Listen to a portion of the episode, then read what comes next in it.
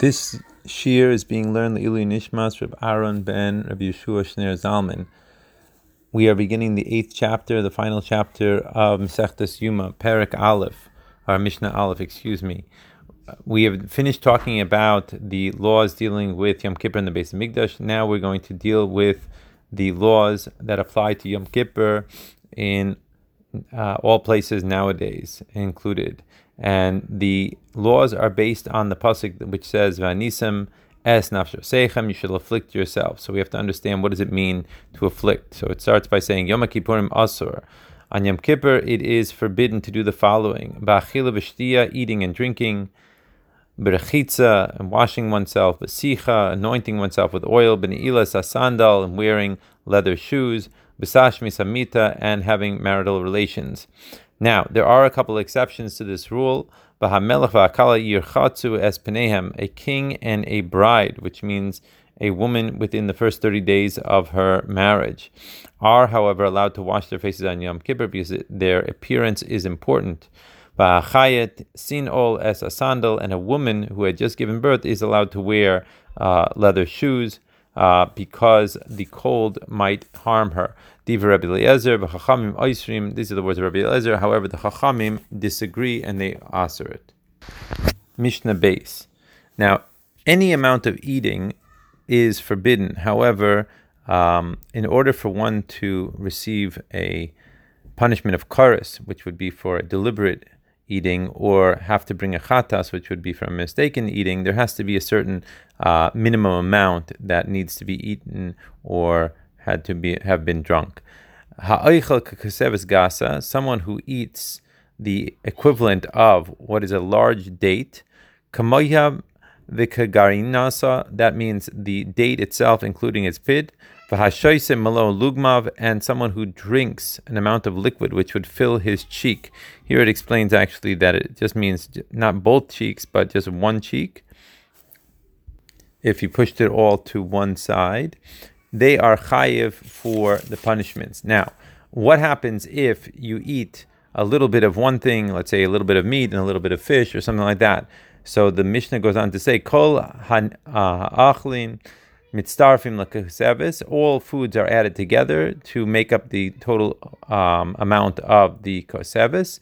And v'kol mashkim mitzarfim limlo lugmav, and all liquids are added together to the amount of filling up the cheekful. However, ein mitzarfin. However, uh, eating and drinking together, they do not join together for making up a amount, an amount.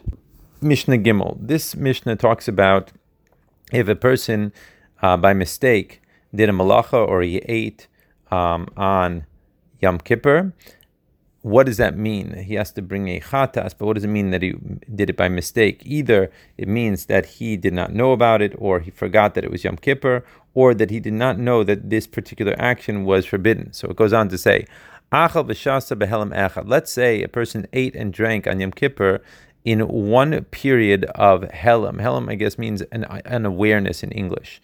Um, means that he did not know at that time that eating and drinking was forbidden. So then he would only be chayav one chatas. Let's say that he ate and he also performed a malacha on Yom Kippur in one period of unawareness. Then he would be chayav shtei chatos. He would be chayav for two uh, korban. Now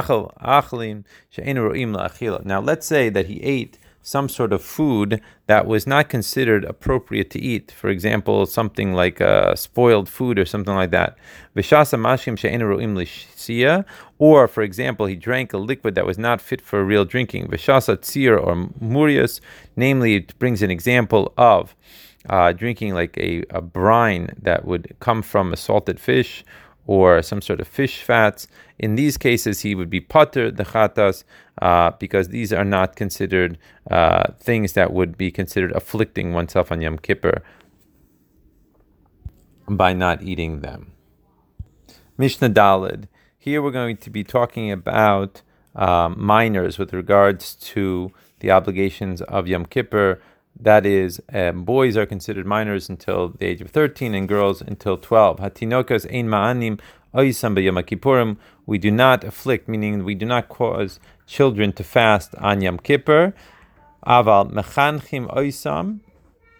However, we do train them. How do we train them? By causing them to delay their meal, the first meal of the day. Uh, the Bartenura explains that we delay two hours for people that are children that are stronger and one hour for children that are weaker. Lifnei shana shnasayim. However, this be, the training itself begins either a year before they reach the age of adulthood or two years, depending on the strength of the child. Bishvil regilim. And the reason for this is that they should be accustomed to doing mitzvahs.